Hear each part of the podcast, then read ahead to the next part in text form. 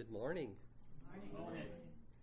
Um, for those of you that took the time to read Hosea, thank you. Um, I got up this morning and decided this message is way too long. but hopefully we can kind of walk through it together. Um, I don't know why I think that I can go through a book in one message, but when when my peers only do three or four verses at a time, so they must think much deeper than I do. So anyway, um, we're gonna we're gonna do the best we can with trying to understand the overall story of Hosea. It's um, it, it's a it's a difficult book in in many respects. So we're just going to kind of skate across the top of it and and get the the I guess the top meaning of it. So let's pray. Father, we thank you for your word. Lord, it is never ceasing and full of life, uh, able to to just, Lord, just to cut through uh, bone and marrow, soul and spirit. We thank you for that, Father.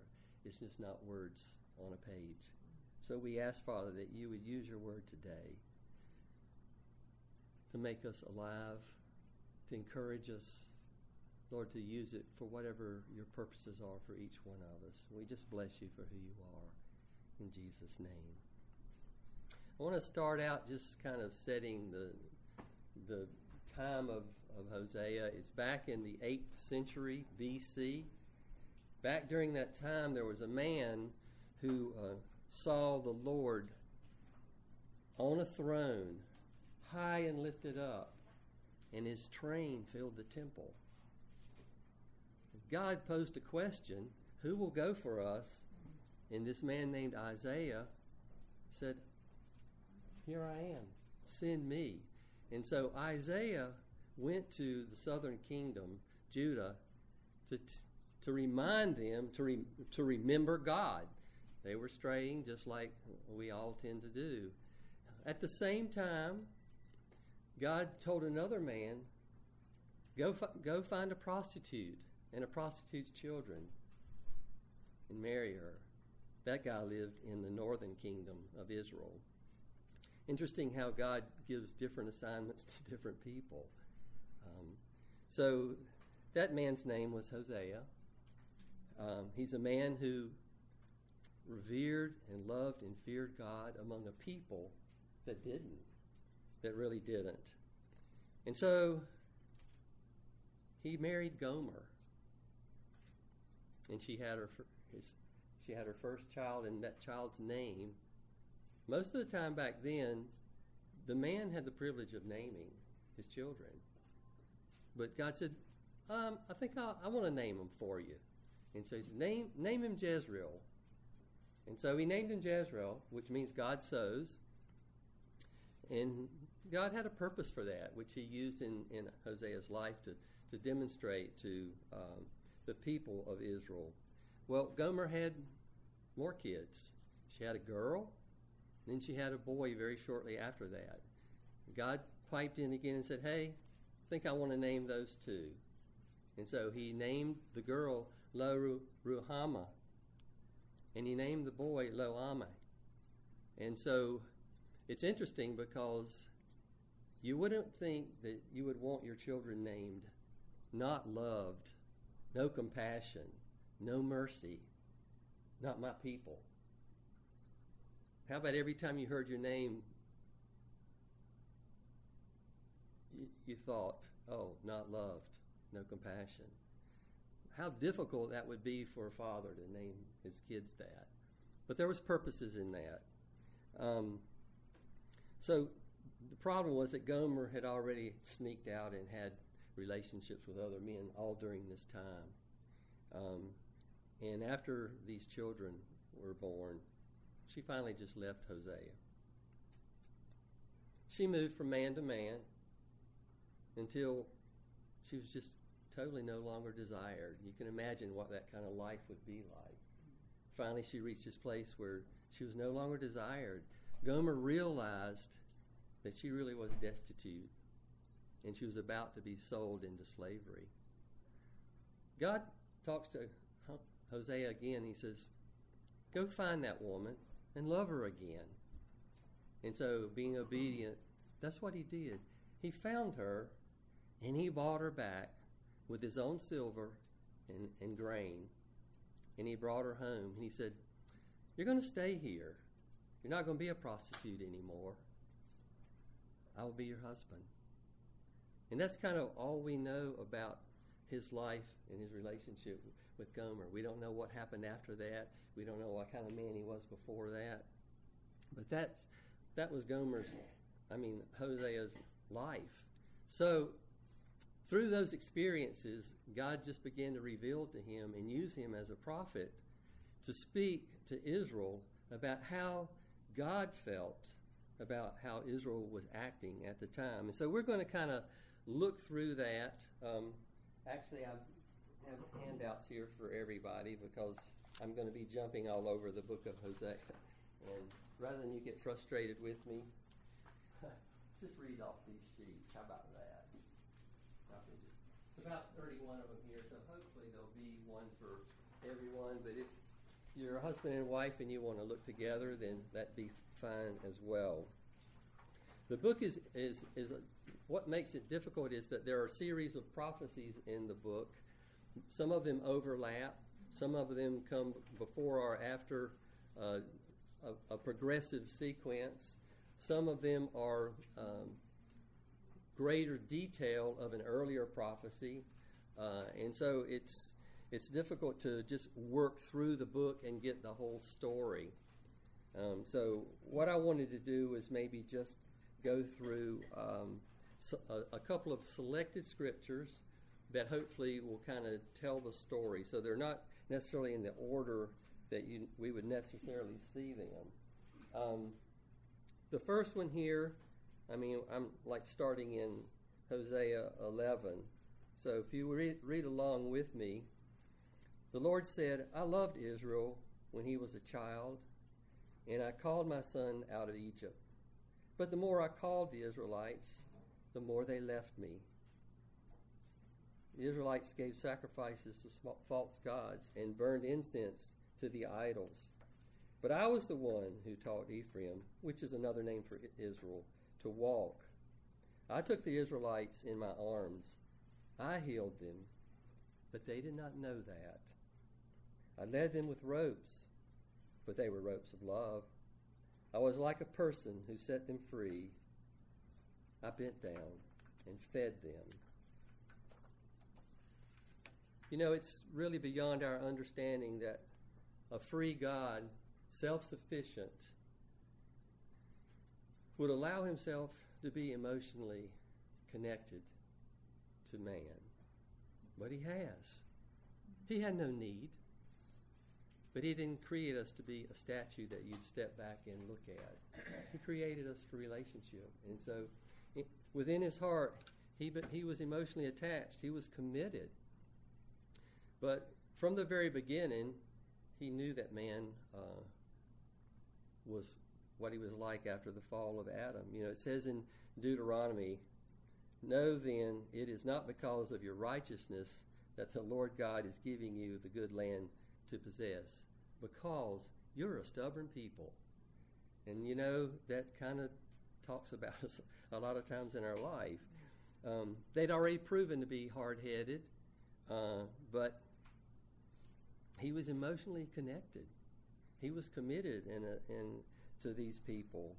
Um, you can imagine if you if you think about this book of Hosea, God names uh, Gomer's children Lo Ruhamah and Lo Ammi to mean no compassion and not my people. Now, why? What would make some?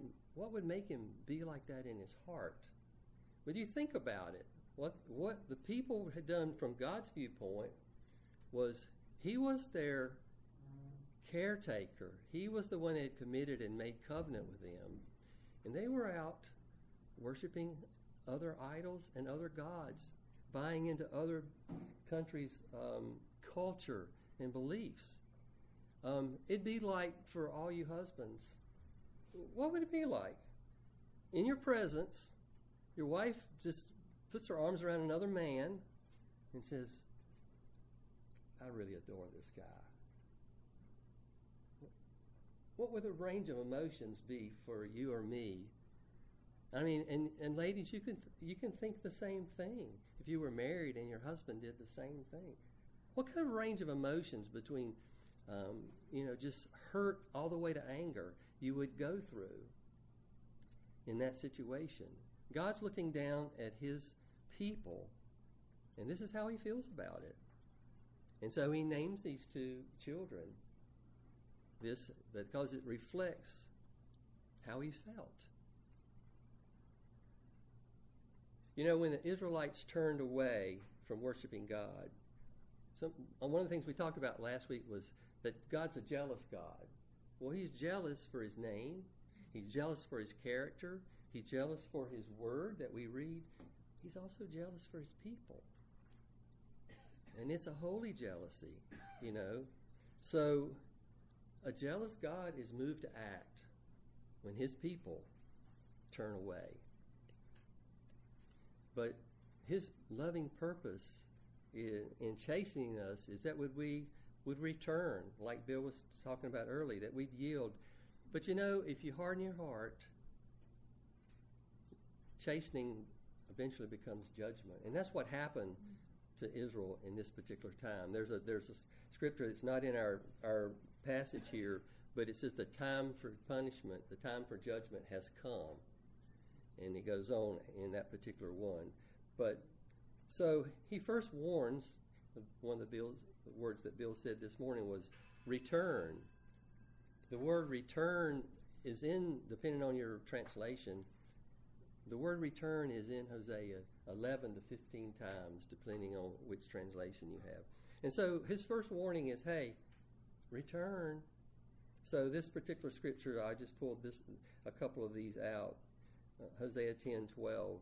So with a view to righteousness, reap in accordance with kindness. Break up your fallow ground, for it is time to seek or return to the Lord until he comes to rain righteousness on you. 12:6 says this: Therefore return to your God, observe kindness and justice, and wait for your God continually. Return is one of those words that has within it the sense of repent.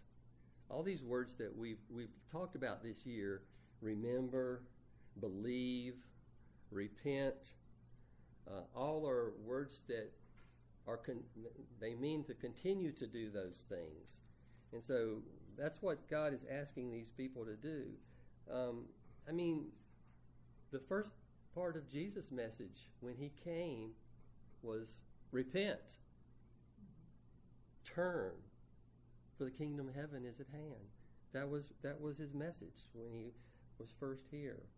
Um, so, in the face of this situation, the Israelites were not doing this, and so what happens when people don't heed the warning is then God stated in his case. He stated his case in in Hosea four one.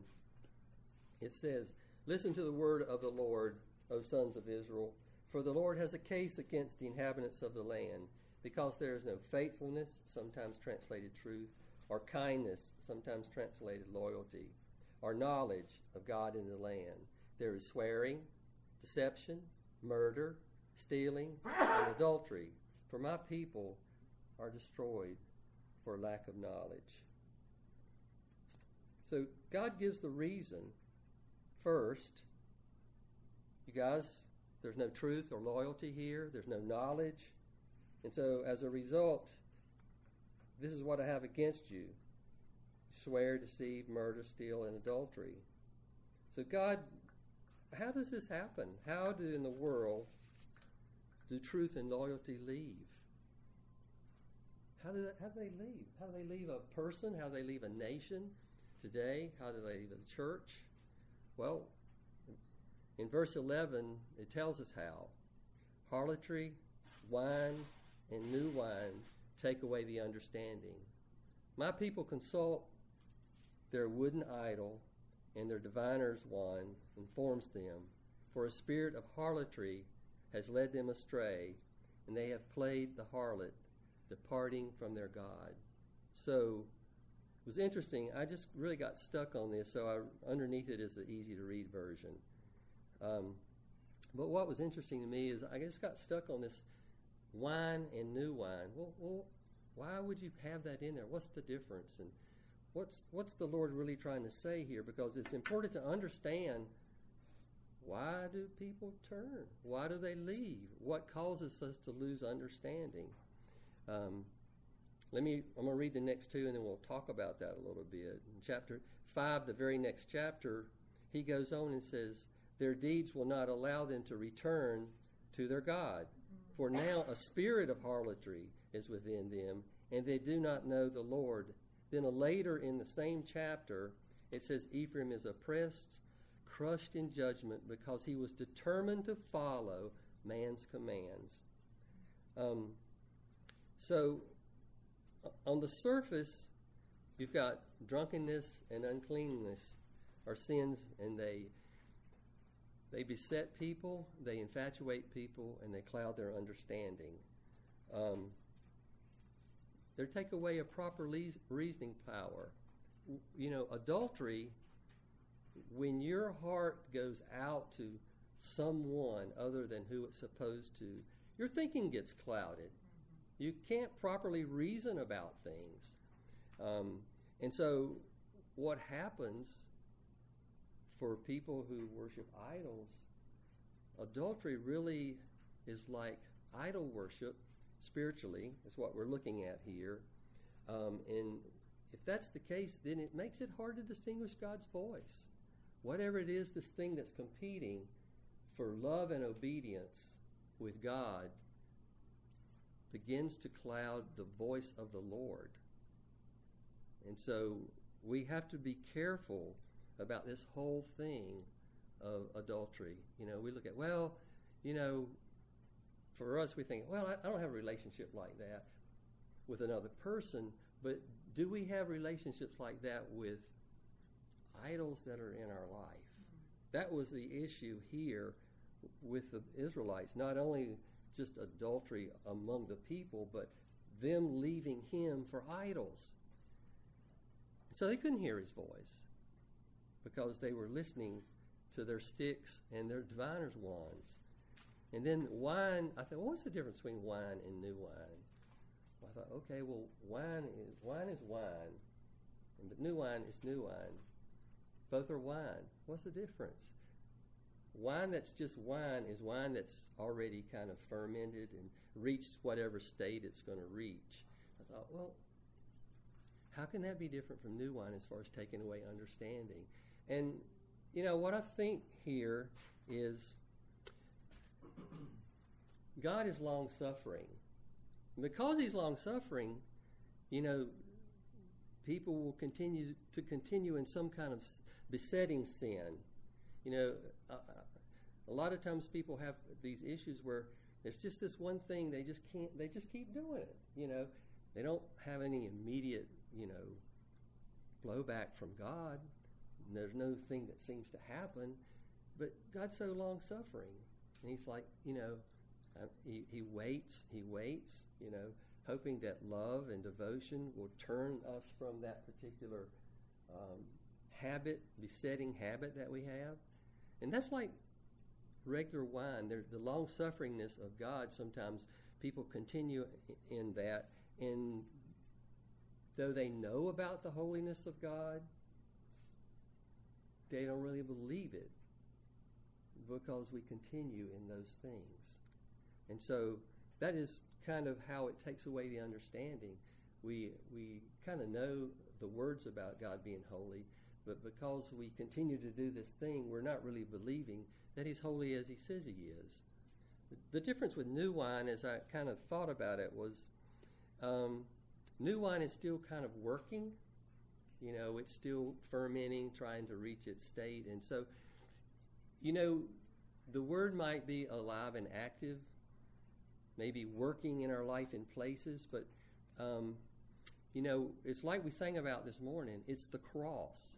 You can, ha- you can believe lots of things in, in God's Word, but the one thing that we can't forget is the cross and the fact that Jesus rose from the dead from that for a reason. And that ought to make us continue to believe in His holiness and to respond in, a, in that way. The thing about um, the people having a spirit of harlotry, you know, if, if you continue in something and it, then it becomes a, a lifestyle, it's a lifestyle. Hey, this is my idol. This is what I depend on. Um, this is what I look to for my security. And um, then that becomes a lifestyle, a way of thinking, a, a habit. And when we reach that point, God says their deeds can they cannot return at that point. And the only way you do return, the only way you even turn, is God grants the place of repentance. Even that's the grace of God that we are able to turn. And so, unless He grants a place of repentance for people when they reach that particular level of devotion to something else, unless He grants a place of repentance, um, they cannot turn. So that's what that scripture is talking about. And then the last one there that I've put in there um, oppression and judgment when one determines to follow man's command. That basically, in, in Israel's time, was they had they had wed themselves to the culture of other nations. Um, they worshiped their gods. They ate their food. They lived that kind of lifestyle. Um, today, what would that mean for you and I? It's anywhere where our culture, uh, we follow our culture where it goes against God's character or His commandments. You know, and sometimes we're, it's kind of slightly when we, you know, we we all are affected by advertising. We're all affected by what other people are doing, you know, what other people have. Um, how the world does things. That's their culture. Who they trust and believe in. Um, when we're determined to walk in that kind of place, you know, eventually your spirit is oppressed because you, at that point, you're just not looking to the right source. And in the end, that thing will let you down because well, God will make sure it lets you down because he loves us. He's going to make it, make it, make it let us down. Well, what's interesting is at this particular point, God goes away. The warning's not heeded. You know, if people continue, when they continue to walk in this, God goes away. But he goes away with the hope that the people will return that they'll re- that they'll recognize, wow, we don't feel so protected now, or where are all the blessings that I used to get? Everything seems to be going kind of wrong now. And so his hope is that, you know, by giving them over to this whole season of pleasure, whatever it may be for the Israelites or whatever it may be for us, um, that it will cause them to turn and return. And so here's God's heart then. He says in in Hosea 5 6. They will go with their herds, their flocks and herds, to seek the Lord, but they will not find him.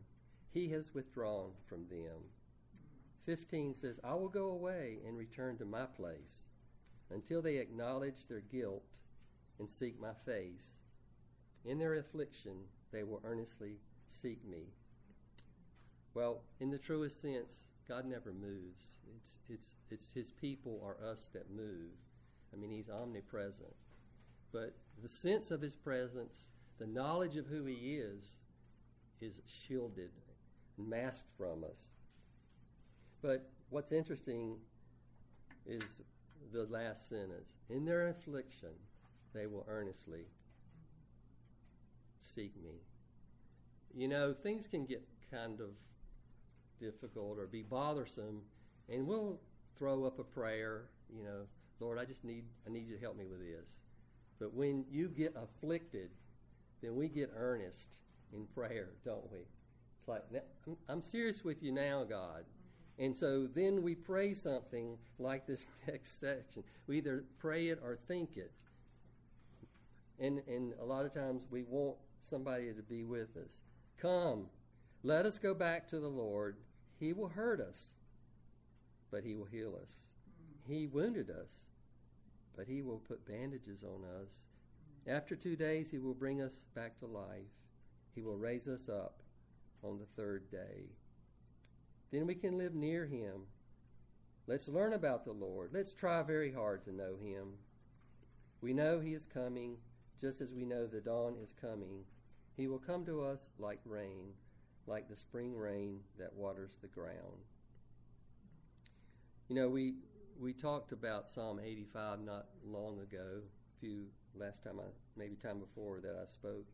Very much remembering God's faithful, remembering that He will deliver, remember that He will restore, and that's what this particular. Actually, it's prophetic advice through Hosea that God gives the people, but they they really don't they really don't heed it because in the end they're punished. You know, the Assyrians attack and destroy the, the northern kingdom forever. Um, so, God, the covenant keeping God, forgiving God, in this next section shares his heart. You know, after after after the anger of a husband in what his wife has done in, in being an adulteress, comes to this place if there's true love there. So just listen to God's heart in this. He knows how shallow and short lived a lot of confessions are, and as soon as you get what it is you want from God, you're back to the same old lifestyle. So he knows this about his people. And so then he, Hosea writes this Ephraim, what should I do with you? Judah, what should I do with you? Your faithfulness is like a morning mist. Your faithfulness is like dew that goes away early in the morning. I used the prophets and made laws for the people.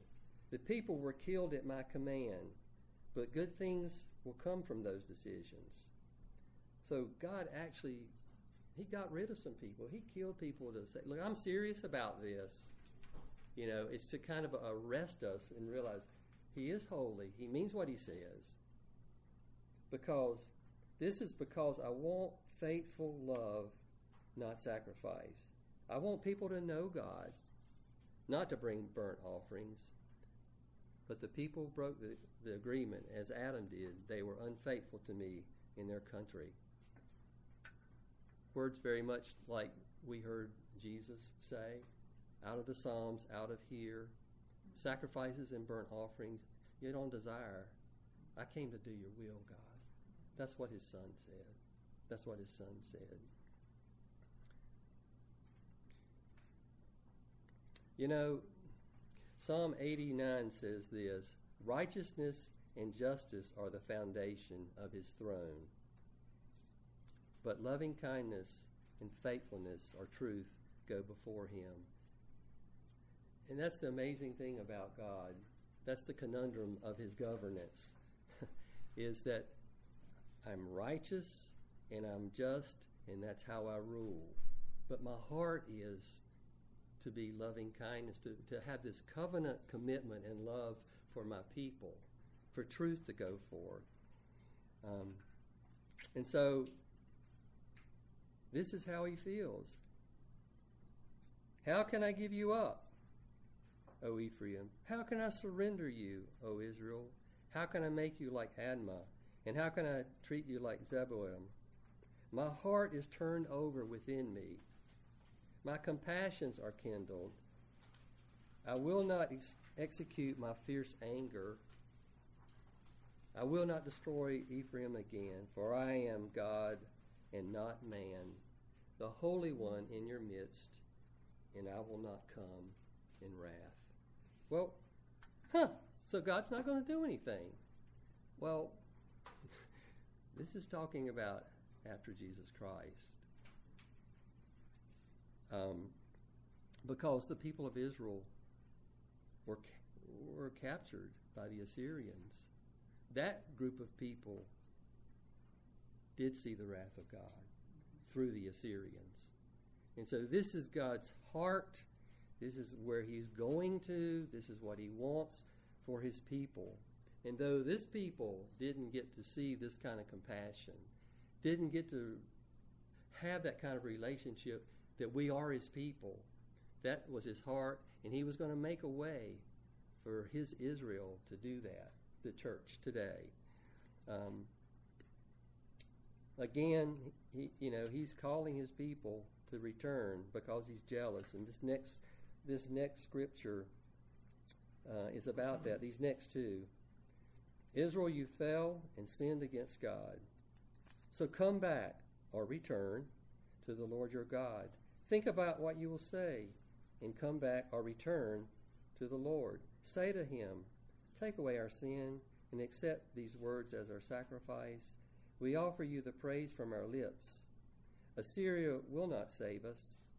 We will not ride on war horses. We will never say again, Our God, to something we made with our hands. This is because you are the one who shows mercy to orphans. It's a beautiful passage, one that's just, I mean, it's worth just sitting down and thinking of, about because basically they're saying, finally, we're not going to trust in horses and chariots. Where's the United States? We're the biggest military power in the world. What do the people here really trust in? Really? Tia was called me irate on the phone this past week. She, she, I don't know if it was a commercial or something on on TV, but instead of having "In God We Trust," on uh, they were now considering putting in "In Reason We Trust." And I'm thinking, yeah, that sounds about like where we are. Um, but these people said, look, Israel will not save us. I mean, Assyria will not save us. They had made, they actually had made a, a treaty with them to protect them, but then they turned around the very ones that conquered them. Um, I, we won't look to things we make with our hands. I mean, wow. How much, how much is money really our security? than God Himself.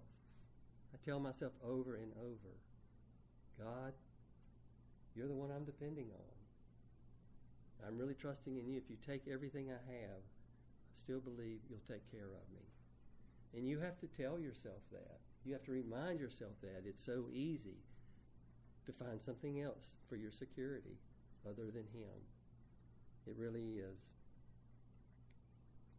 God goes on. Oh, the other thing before I leave, this is because you are the one who shows mercy to orphans. And when you've left God, you really are spiritually father fatherless. You know, he's the one. He's the one. And he tells us in the natural, take care of the orphans and widows. There's something about his father heart that desires that people trust him to be who he is. You know, I just remember Jesus got upset with people, eh, his disciples, most of the time because they had little faith. Look, I am who I am, and you can trust me. And when they didn't trust him, was when he usually really got upset with them about something. So I, the Lord, will speak romantic words to her. I will lead her into the desert and speak tender words. There I will give her vineyards. I will give her Achor Valley as a door of hope. Achor Valley was a desert. Basically, what this in, in, indication is that he's going to turn it into a, a green area, a lush and green area. Then she will answer as she did when she came out of the land of Egypt. This is what the Lord says. At that time you called me my husband. No, at that time you will call me my husband. You will not call me my Baal, which means my master. I will take the names of those false gods or Baals out of your mouth. Then the people will not use those names again. And then I skip that next verse. And I will make you my bride forever. I will make you my bride with goodness and justice and with love and mercy. I will make you my faithful bride. Then you will really know the Lord. What a heart he has. What a vision he has. What a vision God has when he sees when we see how we are here and how much further we need to go and and and, and his hope for this people that he had travailed with over and over and over as an example of how he is with the church today. Um, God goes on and says, The Lord says, I will forgive them for leaving me. I will show them my love without limits because I have stopped being angry. I will be like the dew to Israel. Israel will blossom like the lily. He will grow like the cedar trees of Lebanon. His branches will grow, and he will be like a beautiful olive tree. He will be like the sweet smell from the cedar trees of Lebanon. The people of Israel will again live under my protection. They will grow like grain. They will bloom like a vine. They will be like the wine of Lebanon.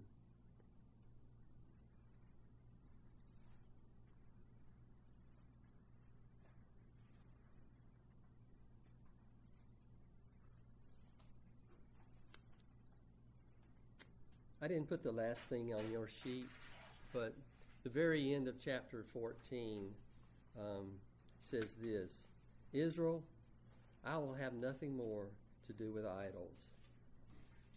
I am the one who answers your prayers and watches over you.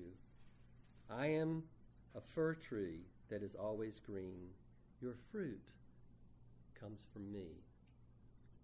It's like, okay, we've had an issue here with you guys, but we're, we're not going to deal with these idols anymore.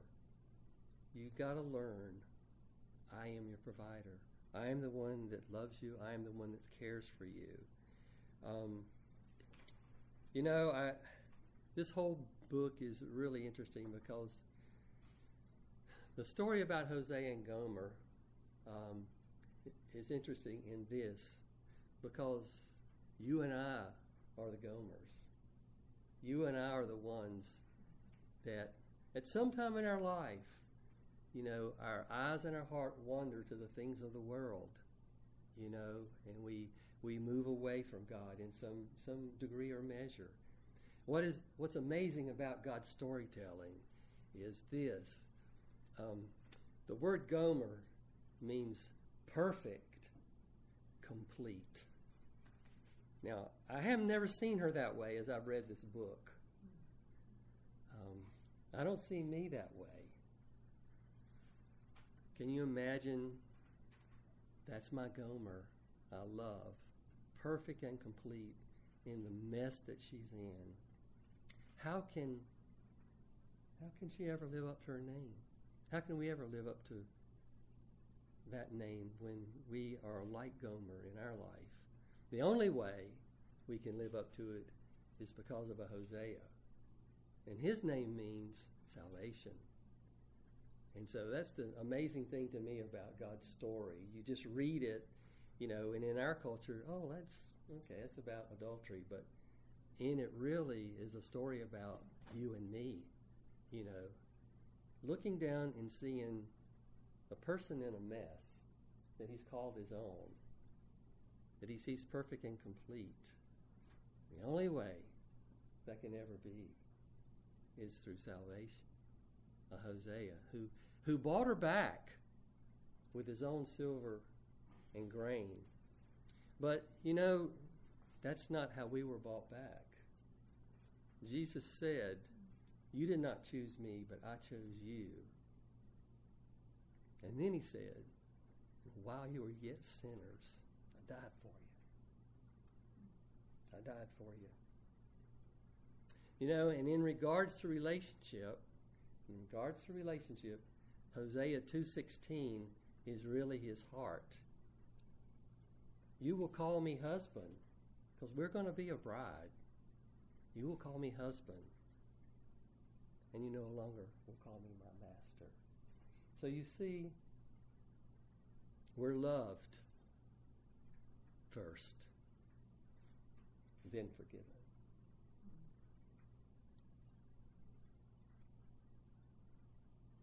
Return, repent.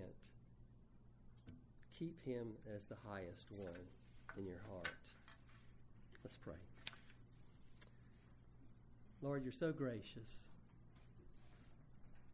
You're so long suffering, even sometimes to our detriment, because we continue in the same things. But as we've sung this morning, Lord, Help us to turn, to always stay turned with our face towards you. Lord, for the joy set before us, we endure whatever, whatever it is that's in our path, whatever temptation, whatever thing that would, would tempt our heart to turn a different direction. Thank you for your grace. It's all grace. We bless you for just how big your heart is for your people. We thank you, Father, that it's always faithful, never ending. Thank you that you discipline us because you love us. In Jesus' name, amen.